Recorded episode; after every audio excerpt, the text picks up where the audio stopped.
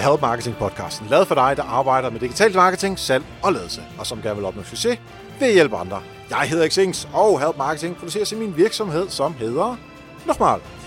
Afsnittet er to hundrede og to, og det er et special sommerafsnit, fordi vores fokus i dag er på P R, e-mail markedsføring og nyhedsbreve, annoncering, og så har vi mål, konvertering og salg.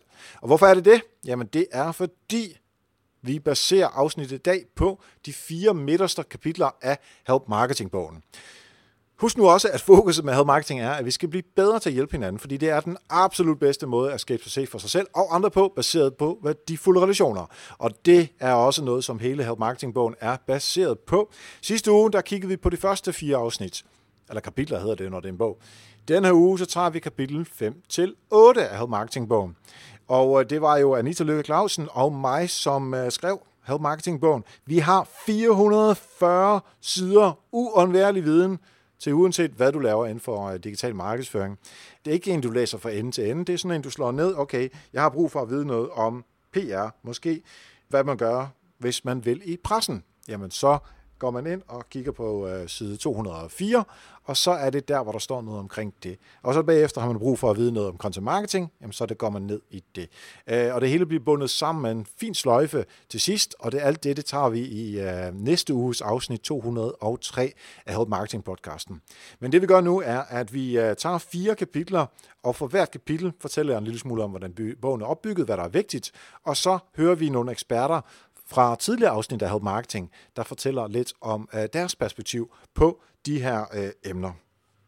Og det første emne, som vi har, det er kapitel fem af Help Marketing-bogen. Det er P R, Public Relations.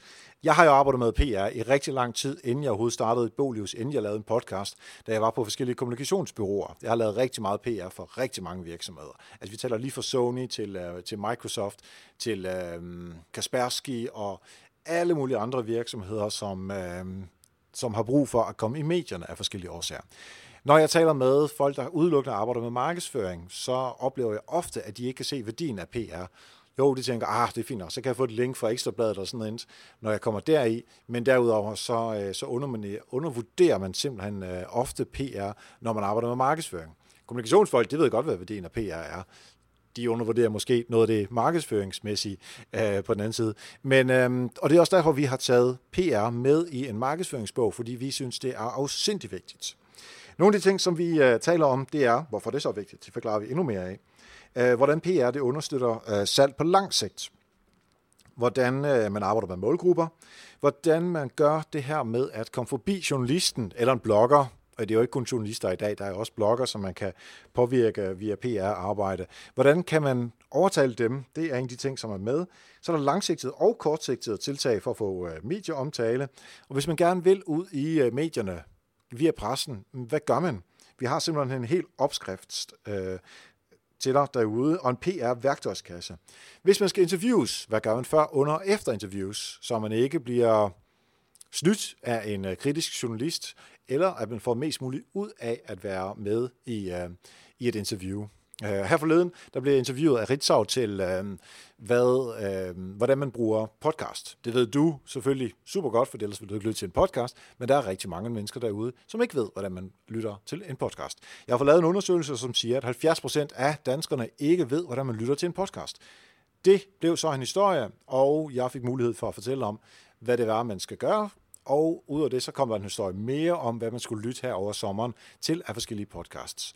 Så på den måde får jeg mit navn ud i øh, forbindelse med podcastarbejdet og podcastskabelse. Øh, der står også, at jeg er vært for Help Marketing-podcasten, så podcasten her, du lytter til, den øh, får også lidt omtale.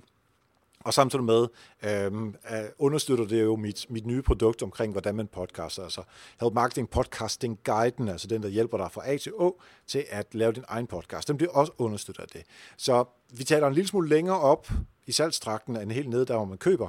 Men P R er altså afsindig vigtigt. Og det er altså noget, som vi kigger på øh, både ud fra et øh, positionering og, og, og sådan et overordnet perspektiv, men også helt ned i produkt-P R. Og hvordan man samarbejder med bureauer omkring P R.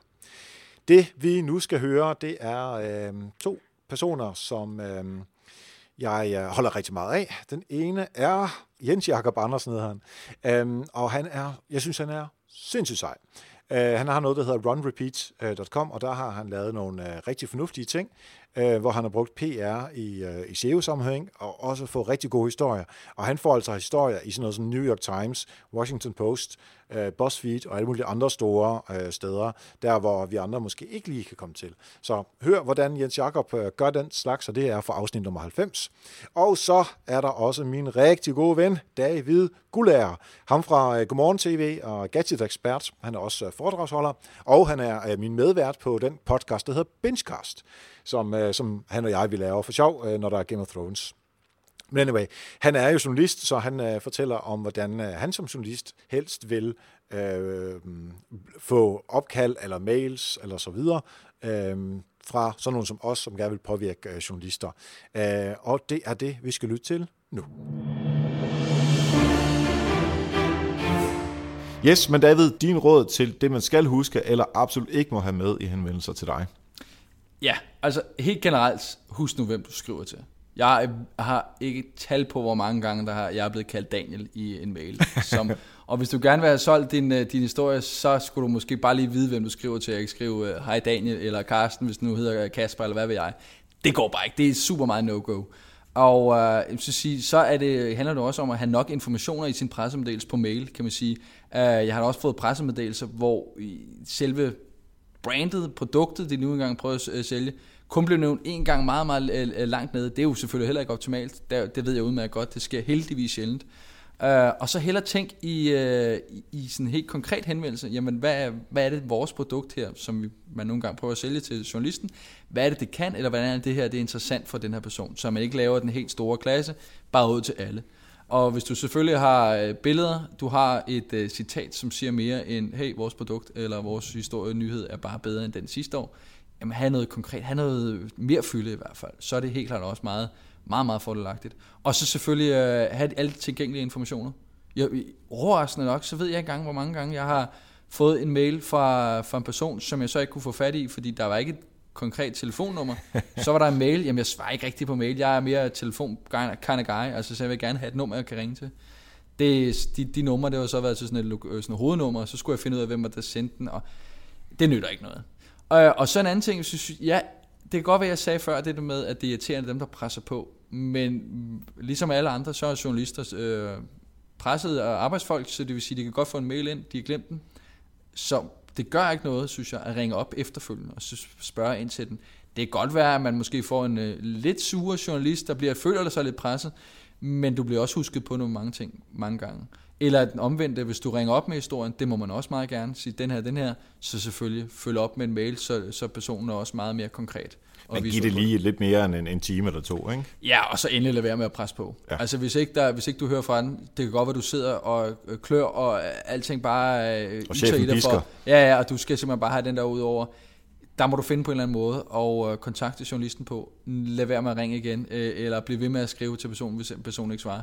Hvis det er sådan, jamen, så er historien gået tabt, øh, eller også må man have tålmodighed. Ja, og så gå videre til enten en, en anden journalist, eller bare finde en ny historie. Ja, det er jo ikke det sværeste i verden at finde gode historier. Og det tror jeg også, de fleste, de fleste allerede ved selvfølgelig. Men, men mange gange så møder man bare stadig folk, der ikke tænker over det. Nå, tre råd. Den allerførste. Og det vil jeg nok sige, det er den aller, aller vigtigste. Og det er samtidig også den aller sværeste, men samtidig så er den, den aller nemmeste. Det er, at du bare skal ringe. Hvis du har noget, der bare minder om en historie, du synes måske ikke, det er den allerbedste, så bare find en eller anden journalist. Det behøver ikke engang være den mest relevante journalist. Du ringer bare til en, og så siger du bare det, du gerne vil sige. Øh, lav lige en introduktion. Hej, jeg hedder Jens Jakob. Jeg ejer Run Repeat, og jeg har egentlig lige en historie, jeg gerne vil prøve at, at, at høre, om du synes kunne være interessant. Jeg siger, ja okay, ja okay, øh, jamen jeg beskæftiger mig ikke lige med det her, men prøv at snakke med Johanne, hun sidder faktisk i motionsafdelingen. Nå okay, jamen kan du viderestille mig? Ja, det kan jeg godt. Så går du over til Johanne, og så siger hun, nej, jeg har faktisk været inde på din hjemmeside, eller også så siger hun, øh, det var godt nok en dårlig idé, øh, det vil jeg aldrig nogensinde skrive om. Og så lægger du på, og så har du ligesom lært, okay, det var en dårlig idé, men nu har du ligesom lært, at okay, man kan ringe til en, og så kan man blive viderestillet. Okay, det var da egentlig meget godt at vide. Derudover, du får bare så meget feedback på den telefon, som du ikke får ved at sende en e-mail. Jeg elsker selv at gemme mig bag en mail, men nej, lad være med det. To, det er at følge op. Du skal følge op på alt det P R, du laver. Øhm, det gælder både om om du vil gøre noget ekstra for at få et link, hvis det er det, der betyder noget for dig. Men det gælder også om at få skrevet til journalisten, tak for et godt samarbejde. Øh, det er da en dejlig mail at få. Øh, og så tre, så vil jeg nævne, at når du har fået en artikel ud, så er arbejdet ikke færdigt. Hvis du kan få din artikel til at blive den mest læste på det gældende avis, så er der meget mere eksponering til den her journalist, og husk det altså langsigtede relationer det her. Del den på dine sociale medier, gør hvad du ligesom kan, for at den her artikel, den bliver sindssygt, sindssygt god. Så øh, det skulle være mine tre råd. Ring, ring, ring, følg op, og gør alt hvad du kan for, at den bliver en meget populær artikel. Det næste, vi skal have fat i, det er e-mail-markedsføring og nyhedsbreve, og der er fra side to hundrede seksogfyrre til to hundrede otteoghalvfjerds, der går vi fuldstændig aldeles amok i e-mail-markedsføring og øh, nyhedsbreve. Øhm, og det er den her øh, relation til modtager på nyhedsbrevslisten, at den skal altså være stærk, fordi ellers åbner folk ikke, og så kan det være lige meget, at du sætter, sender en nyhedsbrev eller e-mail-markedsføring ud. Øh, målgrupper og måling, øh, manuelle, automatiske og dynamiske nyhedsbreve. Altså det manuelle, det man skriver og tænker, åh, nu gider jeg ikke skrive, nu, nu er det den sidste dag i måneden, og vi skal have skrevet noget. Den er jeg ikke stor, stor en fan af, til gengæld er jeg større fan af automatiske, som bare kører, når det er, at øh, man øh, har sat det til. Og så de her øh, sådan lidt mere dynamiske nyhedsbreve, hvor indholdet også kan ændre sig, alt efter hvem det er, der modtager. Det er rigtig smart at arbejde med, så forskellen på det. Så er der noget omkring forskellige systemer til e-mail-markedsføring. Der er rigtig mange, der kalder MailChimp, men der findes også andre, andre derude. Og så det der med at få permissions. Hvordan rekrutterer man nyhedsbrevsmodtagere på en fornuftig måde? Øh, strategien til det her, øh, det der med at sælge mere, når folk har sagt ja, det er det bedste tidspunkt, det tager vi også med ind der. Og så selvfølgelig opbygningen og indholdet af selve nyhedsbrevet. Splittest går vi også ind på, og så øh, er det egentlig det område, som vi har kigget på. Selvfølgelig er der cases og forklaringer og... Øh, sådan helt konkrete ting, hvad, hvad folk har gjort derude af cases, som man også skal blive klogere på. Det vi skal blive klogere på uh, nu, i de uh, to tidligere gæster af Help Marketing, som kommer ind og fortæller uh, noget nu her, det er uh, fra afsnit nummer et hundrede treoghalvfjerds, der kom uh, Berndt Elkjær Pedersen på besøg, og han taler meget om marketing automation, som uh, selvfølgelig har meget at gøre med e-mail-markedsføring, men også er lidt større. Derudover så, øh, vi kan vel kalde hende Danmarks øh, nyhedsbrevs dronning, det er simpelthen øh, Christina Klitsgaard, som også er på besøg og fortæller om øh, øh, det her med at øh, brænde igennem med din øh, e-mail-markedsføring, så man også rigt, faktisk gør en forskel derude. Øh, fordi systemer kan være nok så smarte, men hvis ikke man via indholdet og øh, gode argumenter får solgt eller overtalt nogen til at gøre noget, så kan det være lige meget. Berndt, har du et par råd til os øh, til, hvordan man kan komme i gang i virksomheden med marketing automation på sådan en relativt hurtig måde, sådan kort og kontant? Jeg synes, at når man skal i gang med et marketing automation projekt, øh, så det første, man skal gøre, det er at blive enig med sin ledelse om, hvad målet egentlig er. Øh, hvad er det, vi forretningsmæssigt gerne vil nå? Og det næste, man så skal gøre, det er jo så, at... Øh, Hold en workshop, inviter salgsafdelingen og kundeservice og alle dem, der har kundekontakt. Tegn på tavlen, find ud af, hvad er det egentlig, vi gerne vil kommunikere i de forskellige faser af kunderejsen. Sådan er vi fuldstændig aligned om, hvad det er, vi kommer til at gøre med marketing automation. Og så kan man begynde at kigge på systemer bagefter. Fedt. Så vi skal have ledelsen med, vi skal have kollegaerne og hele organisationen med, og først derefter så taler vi teknik. Lige præcis. Åbningsrater, klikrater og fremmeldingsrater. Hvad, øh, hvad, hvad, hvad skal man, øh, hvordan regner man ud, om den har en god åbningsrate, en god klikrate og en god, øh, eller helst så lav som mulig fremmeldingsrate? Og jeg, jeg er meget ked af at tale om åbningsrater og klikrater, fordi det er så hmm. sindssygt forskelligt. Men øh, og jeg kunne faktisk godt tænke mig at få lov til at starte med afmeldingsraten. Må jeg det? Ja.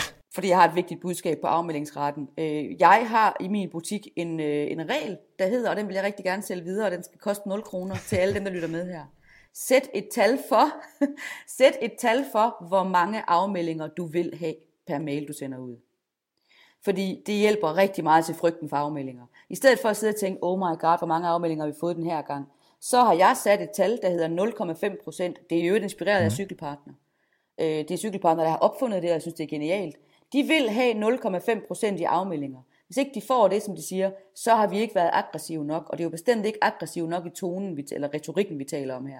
Aggressiv nok i vores øh, udsendelsesfrekvens. Øh, Fordi det er jo sådan, at øh, for at virkelig at få respons, altså salg, hvis det er det, vi skal øh, i vores e-mails. Og vi skal altid sælge noget. Det kan være en holdning, det kan være et produkt. Vi har altid et salg, vi vil, vi vil af med. Øh, for at, at få nok respons på vores e-mail, så gælder det om at finde vippepunktet. Vippepunktet er balancen mellem det maksimale antal påvirkninger, der skal til for, at et menneske reagerer op imod. Nu kommer vi sgu til at spamme dem. Nu bliver det simpelthen så mange mails, at for mange afmelder sig. Så derfor er det godt at fastsætte et tal. Og i min butik har jeg simpelthen taget tallet til mig nul komma fem procent. Så jeg ved, at når jeg ligger under nul komma fem, så er jeg på den gode side. Ligger jeg på nul komma syv, så skal jeg ind og kigge, hvad i alverden har jeg gjort forkert her. Har jeg skrevet en virkelig dårlig eller meget provokerende mail, som jeg i øvrigt aldrig nogensinde er ude på at gøre, eller har jeg simpelthen spammet dem for meget? Så det synes ja. jeg er vigtigt. Det næste, åbnings- og klikrate. Ja, du siger ja, noget til det, det var det faktisk, nej, det var i forhold til åbnings- og klikrate, bare for at se, hvad... Øhm, altså at Er det ikke den, den bedste? Fordi vi kan ikke sige, at femogtredive er det rigtige tal for en åbningsrate. Alt det under er dårligt, alt over det er godt. Men det er vel lidt andet i forhold til, hvordan Nej. ser verden ud normalvis. Altså simpelthen tage et gennemsnit af de åbningsrater, som du har øh, i forvejen, øh, og så... Øh, ja, ja, det var det, det næste, jeg vil sige, det er, lad være med, det er de spørgsmål, jeg får oftest. Altså e-mail-markedsfører er så øh, nysgerrig på, hvad andre e-mail-markedsfører har åbnings- og klipkrakke eller retter. Det kan vi ikke bruge til noget som helst. Vi skal kigge på vores egne tal. Man starter jo som regel med at bygge en e-mail liste fra nul, eller fra fem hundrede, eller fra seks hundrede læsere, og så kører det deropad, så bliver det til tusinder, så bliver det til ti tusind, og måske er vi heldige, det bliver til hundrede tusind. Og det, det er klart, at jo flere læsere man får, jo lavere åbningsrate. Så det vil sige, hvis man er en stor bogforlag, der har et hundrede og tyve tusind abonnenter på sit nyhedsbrev, så kan man meget snilt ligge et sted mellem atten, nitten, tyve procent i åbningsrate. Hvorimod øh, den nye soloselvstændige, der har tre hundrede læsere, jeg har halvfjerds procent i åbningsrate, øh, har man ti tusind. Det er faktisk meget sjovt, for i sidste uge sendte jeg en mail, som var segmenteret til min liste. Jeg har omkring ti tusind læsere. Den første mail gik ud til ni tusind fire hundrede cirka læsere. Den fik en åbningsrate på fireogtredive procent, og nogle gange ligger jeg på treogfyrre procent, og det er jeg tilfreds med. Jeg er simpelthen nødt til at være tilfreds med det. Så sendte jeg mailen, men med en lille øh, hvad hedder det, rettelse, en anden, lille anden vinkel, til de resterende seks hundrede på min liste. Og de seks hundrede fik den sagt, de samme mail, nøjagtigt den samme emnelinje, den fik en åbningsrate på over tres procent. Det vil jeg aldrig nogensinde. Jeg får aldrig en åbningsrate på over tres procent, når jeg sender broadcast e-mail til ti tusind mennesker. Så man skal kigge på, hvordan ligger jeg egentlig? Hvordan ligger vi, øh, og, og hvorhen afviger? Hvis man pludselig har en e-mail, der afviger, negativt eller positivt, ja. kig på, hvad kan forklaringen være. Så i hvert fald, jo, jo bedre segmenteret, jo højere din åbningsrater sandsynligvis øh, vil være. Ja, og mere ja, ja, broadcast, det er jo lavere. Altså, der er ikke nogen måder. Jeg ville jo ønske, at jeg kunne holde et kursus, der hed, sådan får ja. du en åbningsrate på hundrede. Men det kan jeg ikke. Jo, så vil jeg sige, send en mail, og det skal være til din mor. Eller, øh, jamen det er jo det. Den eneste måde at få virkelig høje åbningsrater på, det er, at vi selvfølgelig er opmærksom på afsenderfelt, på emnelinjen, hvad vi skriver i den, og så er vi opmærksom på at segmentere.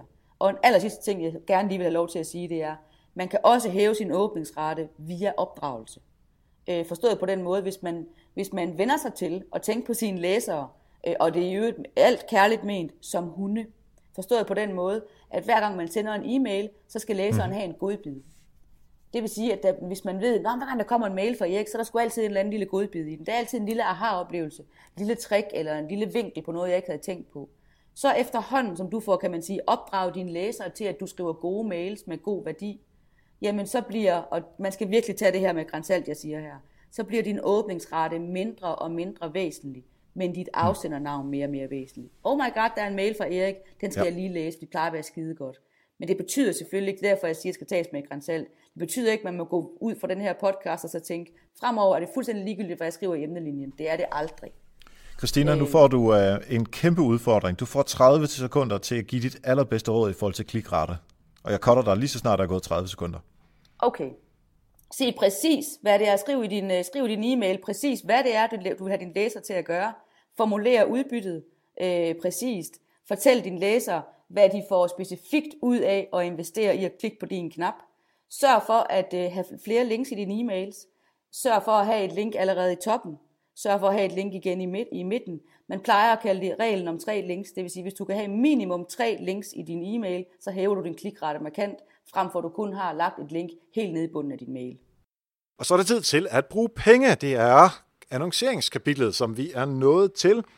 Og det starter på side to hundrede otteoghalvfjerds og går frem til side tre hundrede og tyve. Det vi har sat fokus på her, det er følgende ting. Facebook-annoncering. Hvordan sætter man op? Hvad er retargeting? Hvad er pixler? Hvordan sætter man gode kampagner op? Hvad er forskellen på kampagner øhm, og selve annoncen og øh, målgruppen sådan ind imellem? De der ting, det skal man have styr på. Instagram selvfølgelig også, en del af Facebook, så derfor hører det sammen. Og så er der selvfølgelig Google AdWords, som så hedder Google Ads øh, efterhånden. Øh, de er lige skiftet navn, men det er også et kæmpe område, som vi er fat i. Vi har også taget display advertising med. Det er også noget, øh, som man kan arbejde med. Øh, derudover Twitter-annoncering, annoncering på LinkedIn og sponsorater er også noget, vi har taget med. Så alt det, der hedder paid, altså hver eneste gang, du bruger en krone ekstern for at få øh, trafik eller omtale et eller andet sted, det er noget, som vi har taget med i... Øh, I, de her, øh, i det her kapitel af Help Marketing-bogen. Og det, man kan med page, er jo at push rigtig meget trafik ind, rigtig hurtigt. Her gør man så ikke fortjent til noget som helst. Det tager ikke lang tid at opbygge lister eller noget som helst. Du betaler ved kasse et, og så får du ved kasse to. Ja, det ved jeg ikke, om det er sådan, man siger det. Men det er i hvert fald, øh, det der er fordelen ved page, er simpelthen, at du kan komme til at gøre rigtig meget rigtig hurtigt. Til gengæld koster det så også ved kasse et. Det er nok sådan, man siger det.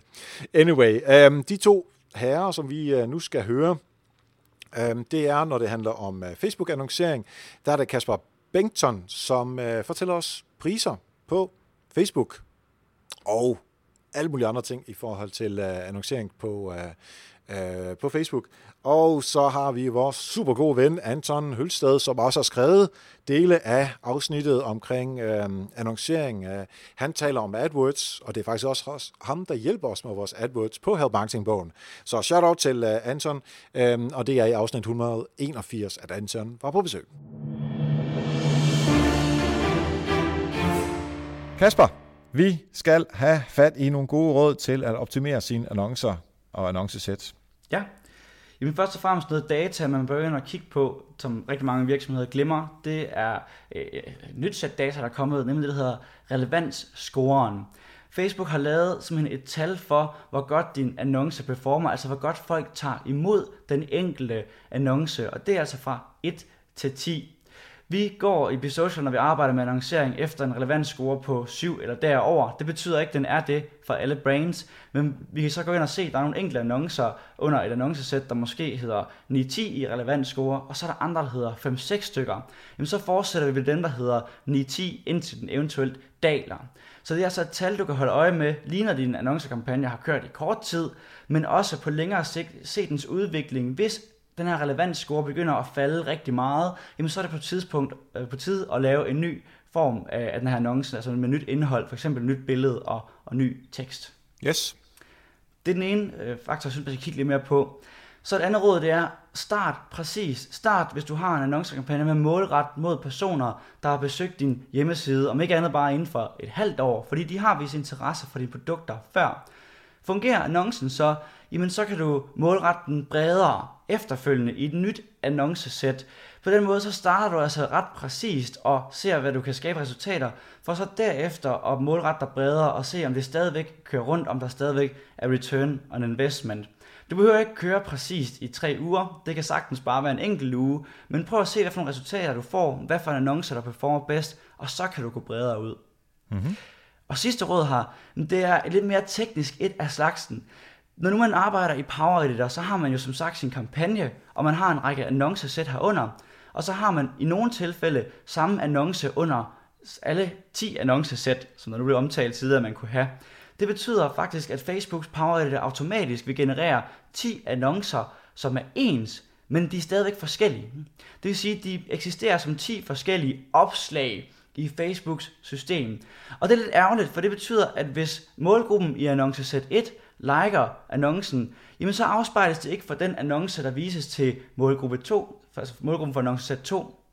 Tager man derimod opretter den første annonce for annoncesæt et først, tager I D'et fra det opslag, der genereres, og så kopierer det I D over som værende annoncen for de andre annoncesæt, og jeg sagde, at det blev teknisk, men så beholder man samme opslag under alle annoncesætten, det vil sige, det samme opslag bliver vist til alle målgrupper, dermed beholder man også al interaktion i et opslag, og når det kommer til stykket, jamen så er social proof, altså det her med, at der er mange, der har liket, kommenteret og delt en annonce, det har bare noget at sige for resultaterne, så hvorfor fordele det over ti opslag, når man kan fordele det over et eller en annonce, ikke? Som det så det er, er rigtig smart. Hvor er det, man sætter det ind henne? Altså selve idéet. Når man opretter især for eksempel linkannoncer, så har man mulighed for at sige, brug eksisterende opslag, og der bliver man bedt om at indsætte et opslags-I D, og det har man jo så fra den annonce, man allerede har oprettet.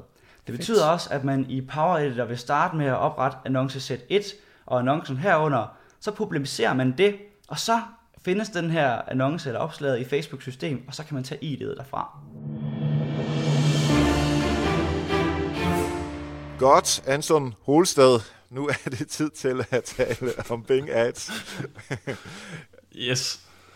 Jamen, øh, en hurtig forklaring af Bing Ads. Øh, Bing, er, Bing Ads er Bings svar på Google AdWords. Mm-hmm. Så det vil sige, du, det er, du har mulighed for at byde deres søgemaskine. De har, de har også et eller andet content-netværk. Jeg har faktisk aldrig prøvet det af, så det, det, jeg, ved, jeg tror, det er meget, meget begrænset, hvad du får ud af at prøve det af. Men lad os bare holde os til deres søgemaskine. Ja. Så du kan lave de her, de her tekstannoncer, ligesom du kan i AdWords. Forskellen er, at Bing har en, en langt, langt mindre markedsandel end Google, så derfor er der meget færre søgninger, uanset hvilket søgeår der er, du byder på, stort set. Det er lidt forskelligt fra land til land, hvor mange der bruger Bing. I Danmark er vi ikke så sindssygt gode til det, så jeg vil tro, at vi skyder på deres markedsandel af fem procent, eller noget af den stil. Men det, som er det sjove med Bing, er, at fordi de har en lavere markedsandel, så har de også lavere klikpriser. Så derfor at det, der, jeg prøver med nogle af mine kunder at teste det af for at se, hvad, har, hvad kan I rent faktisk få ud af det. Og så sætter vi det op, og så, så prøver vi at se, hvor meget, hvor meget volumen der er. Fordi klikpriserne kan være I don't know, en, en femtedel, en fjerdedel, en tredjedel, alt afhængig af din branche. Så det kan være lidt, lidt sjovt, og det er jo altså, det, det er altid spændende at tage med i det store regnestykke, uanset nærmest volumen, medmindre der nærmest ikke er noget. Mm. Øh, så de tre ting, jeg har, jeg har taget med her, er at øh, nummer et, du skal selvfølgelig lade være med at bruge alt for meget tid på det, fordi volumen kan være nærmest ikke eksisterende. Men Bing har været så venlig, at de har lavet en importfunktion af dine kampagner fra AdWords. Så det viser også bare, hvor underdanige de er på deres eget marked. Import from Google. Du kan simpelthen tage dine kampagner og importere dem og lige justere dem en lille smule. Men det har jeg gjort mange gange, og meget, meget tit får det ingen volumen. Og så har jeg, så har jeg haft nogle diskussioner med Bing om hvordan det kan være, at, at altså store søger i, i brancher, hvor du ved, at her er der helt sikkert volumen, at det stadigvæk, jeg fik ingen visninger overhovedet. Så snakkede jeg langt om længe med en meget, meget ærlig øh, Bing-supporter, som sagde, at øh, der, er, der er to ting, de ikke er lige så gode til i Bing, som de er i AdWords, og det er, øh, der, er der er en søgeordstype, der hedder Broad Match Modifier, og det er, hvor du sætter plusser foran dine søgeord. Det betyder, at det søgeord, der er plus foran, det skal være med i søgningen. Og det kan Bing bare ikke lige så godt finde ud af, nej, den der funktion. Så jeg, det jeg gør, er, at jeg fjerner alle mine plusser i mine broad søgeord, så jeg byder på det, man kalder, jeg kalder det gammeldags broad match, men det er bare helt normalt broad match. Øh, og så fjerner jeg mine, mine negative søgeord øh, i phrase match, så det vil sige, hvis du har, lad os tage kampagne med mountainbikes, du byder i en annoncegruppe bare på søgninger med mountainbikes, og så har du en anden en, hvor du byder på billige mountainbikes. Så vil du i den, der bare byder på mountainbikes, der vil du ekskludere billige som søger, mm. fordi at du vil ikke have, at de konkurrerer med hinanden, nej, eller du vil gerne være sikker på, at den med billige annoncen får, får visningen i det tilfælde. Den type søger, billige i phrase match, som du vil lave der, den er Bing bare ikke særlig god til. Så jeg fjerner rigtig mange negative søger, og så gør jeg mine, mine broad søger endnu bredere. Det, er, det, det gør en forskel, lad mig sige det sådan. Så øh, hvis, du, hvis du sidder med en konto, du har prøvet, og du tænkte, det var fuldstændig ligegyldigt, så prøv lige de her to ting, og se om, øh, om du ikke får en hel del mere volumen ud af det. Så det lyder det til, at man øh, skal gøre, som i AdWords, bare lidt mere primitivt? Ja, som for tre fire år ja, siden, ja. eller sådan noget. Okay. Ja, præcis. Har du flere bud på, hvad man skal gøre i Bing? Hvad vil jeg forestille? Jeg vil lade være med at bruge alt for meget tid på det. Op, im, im, importer en gang, hvad kommer jeg på, hvor, hvor meget du laver på din AdWords-konto. Men jeg, jeg med min mængde af arbejde på mine kunder, importerer måske en gang hver tredje måned, ja, okay. alt afhængig af størrelsen. Ja. Så hvis du, hvis du næsten aldrig laver noget i din AdWords, fordi du har meget lille volumen, så maks en gang om året. Ja. hvis det hvis overhovedet. Og selvfølgelig stadigvæk lige holde lidt øje med, med tingene, som dit uh, tidligere forslag yes. også var. Yes. Oh, en, jo, en ting mm. faktisk, nu når du nævner det. Uh, der er en indstilling, fordi Bing har ikke U T M-tracking som standard. Så inde i dine indstillinger, i dine, uh, i dine brugerindstillinger, der er der en... Der er et flueben, du skal sætte. Jeg mener faktisk, det er derinde, hvor du også skriver din adresse og så videre, hvor det er at, at U T M-tracking, og så gør den det selv. Så okay. hedder det Bing C P C i din, ligesom AdWords hedder Google C P C ja. i, i Analytics. Så det skal du helt sikkert gøre, for ellers ved du ikke rigtig, hvordan det virker. Nej, det er selvfølgelig vigtigt at få med, og godt at der er vidt, der er forskel på det ene og det andet. Og så skal vi til at sælge. Nu skal vi konvertere. Vi skal sætte vores mål. Det er ottende afsnit, som vi skal i gang med her. Det hedder konvertering, salg og K P I'er. Og der taler vi om, hvad er dine mål? Altså det er et sindssygt vigtigt spørgsmål at stille sig selv. Hvad er konverteringer? Hvordan fungerer de? Hvordan forbedrer man dem? Vi taler om Facebook Analytics i den her sammenhæng. Vi taler om at forstå kunder ud fra data, og så give dem mere eller forbedre ens egne konverteringer. Hvis du forstår dine kunder bedre, så kan du bedre konvertere dem. Vi taler om landingssider, vi taler om pop-ups, øh, pop-ups og andre øh, sådan sleeknote-agtige ting. Øhm, så taler vi om fordele og ulemper ved at lead-generere med øh, konkurrencer. Der er masser af gode ting, man kan. Der kan også være ulemper med det. Øh, e-handel kommer vi øh, selvfølgelig også ind på. Split-test tager vi fat i her.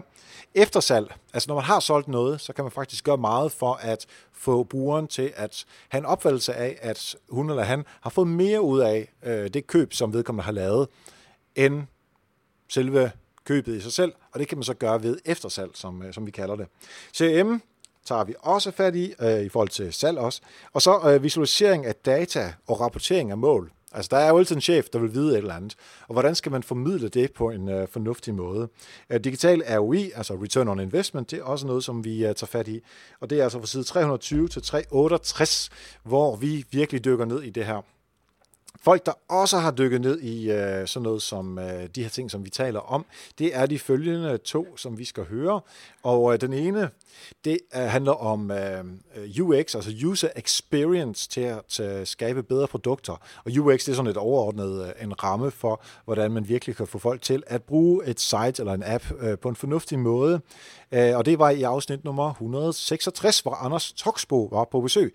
Øh, han er udviklingschef hos D R. Og så øh, helt tilbage i afsnit nummer fyrre, der havde vi Hans Christian Bjerregård på besøg for at øh, fortælle om, øh, hvordan man får bedre konverteringer på sit site.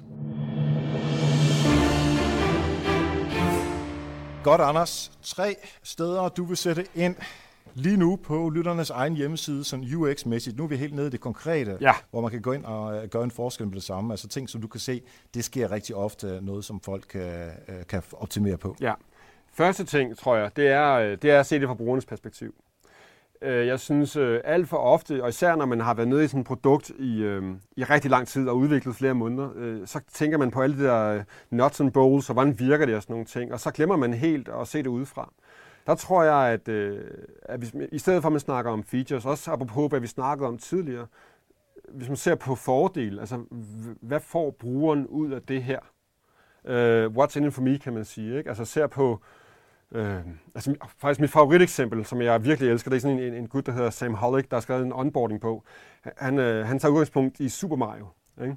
Og du har, øh, mm. du har Super Mario, ikke? Som, som er den her person, der kan flytte og sådan nogle ting, og, og så har du en blomst, han spiser, øhm, og når han spiser den blomst, øh, som faktisk som, eller produktet, ikke?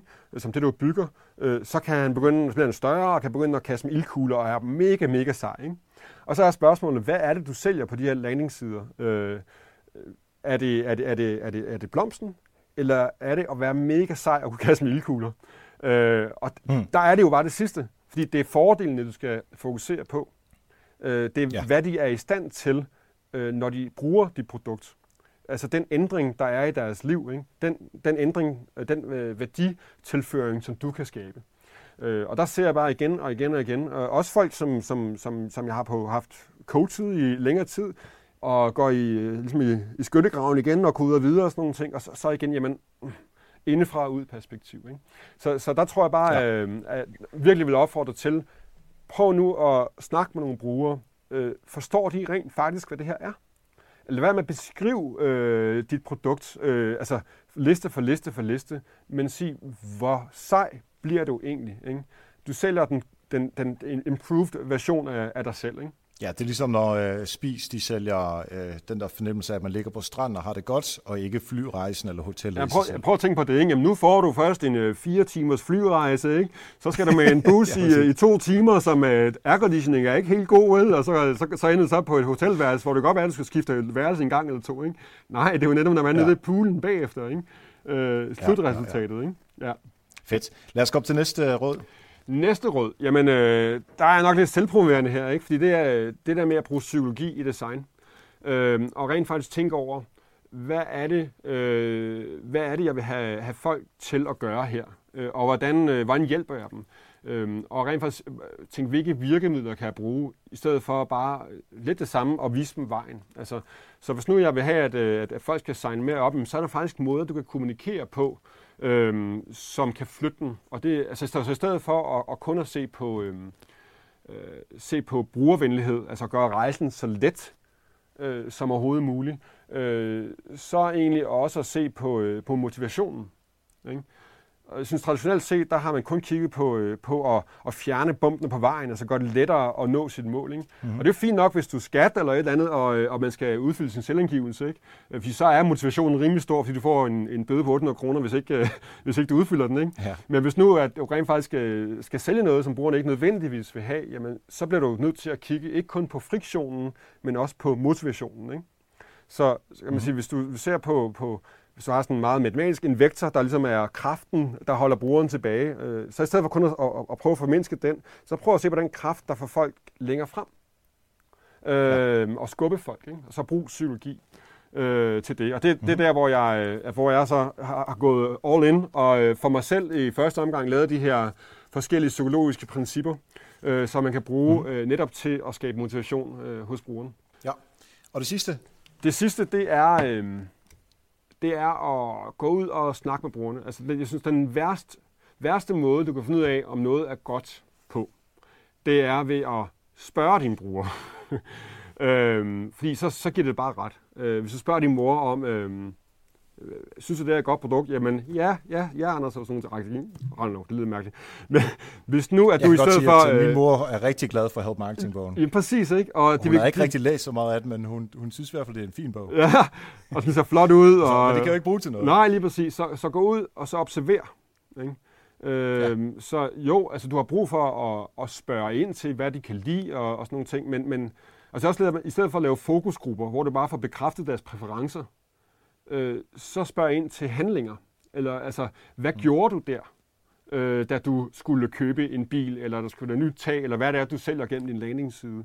Hvad var det, du tænkte ja. på? Altså, i stedet for at spørge en, kan du lide den? Altså, det er simpelthen det dummeste spørgsmål, man kan, man kan stille.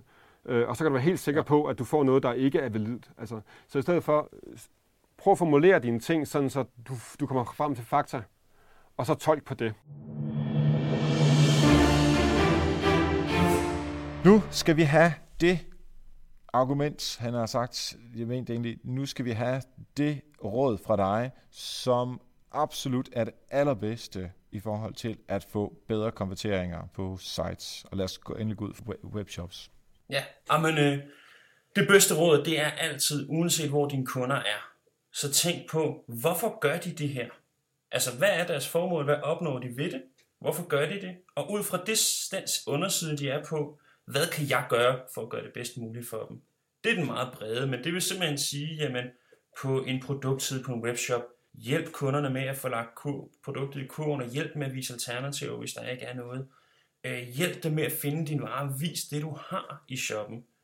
Det er simpelthen det bedste for konverteringen, det er hele tiden at tænke på, hvis jeg var kunde og havde super travlt, og, og hvad ville jeg så gøre, hvordan ville jeg reagere? Fordi vi er mennesker, og det, i virkeligheden er det jo, som du også siger, utrolig simpelt. Vi skal bare huske, at der sidder mennesker på den anden side, som ikke har meget mere end ti til femten sekunder til at beskæftige sig med det, du har brugt de sidste tre dage på at lave, ikke? Så, så det er det, det handler om. Det er at skære den helt ned og bare gøre det så nemt og godt for dine kunder som muligt. Så vinder du altid på den lange bane. Nu har vi simpelthen gennemgået otte kapitler af Help Marketing-bogen, og vi har fået sindssygt gode input fra dygtige folk, der tidligere har været gæster i Help Marketing. Mange tak til dem, mange tak til alle, der har været med i Help Marketing tidligere, og mange tak til dig, for at du lytter med her på Help Marketing. Den her uge og sidste uge har vi taget de her otte kapitler. I den næste uge, der binder vi det hele sammen med digital strategi, forankring af både den digitale strategi og alt det her marketingsarbejde, plus noget neuromarketing, som Anita jo er superstar indenfor. Help Marketing-bogen, den kan du købe på help marketing bogen punktum d k, øhm, både som trykbog. Den er orange, den er på fire hundrede og fyrre sider. Jeg elsker den, den er super, super fed, og den er, øh, den er meget stor, kan man sige. Og det er fordi, du ikke skal læse den fra ende til ende. Du skal bladre. Jeg tager lige bogen op her, du kan høre, jeg har den her. Uh, det lyder godt. Du kan, du kan bladre fra den ene side til den næste side, men du kan også sige, okay, jeg har brug for at vide noget om det her emne. Når det står på den side, fint, så bladrer jeg ind, læser det, og så øh, går videre til det næste ting. Det er ikke sådan, at, øh, at vi ringer til dig to øh, uger senere for at høre dig fra ende til ende. Det er altså noget, hvor du, det er et opslagsværk, som gør dig super dygtig inden for det, du skal være, plus alle de andre ting, som du ikke ved, du skal være dygtig inden for.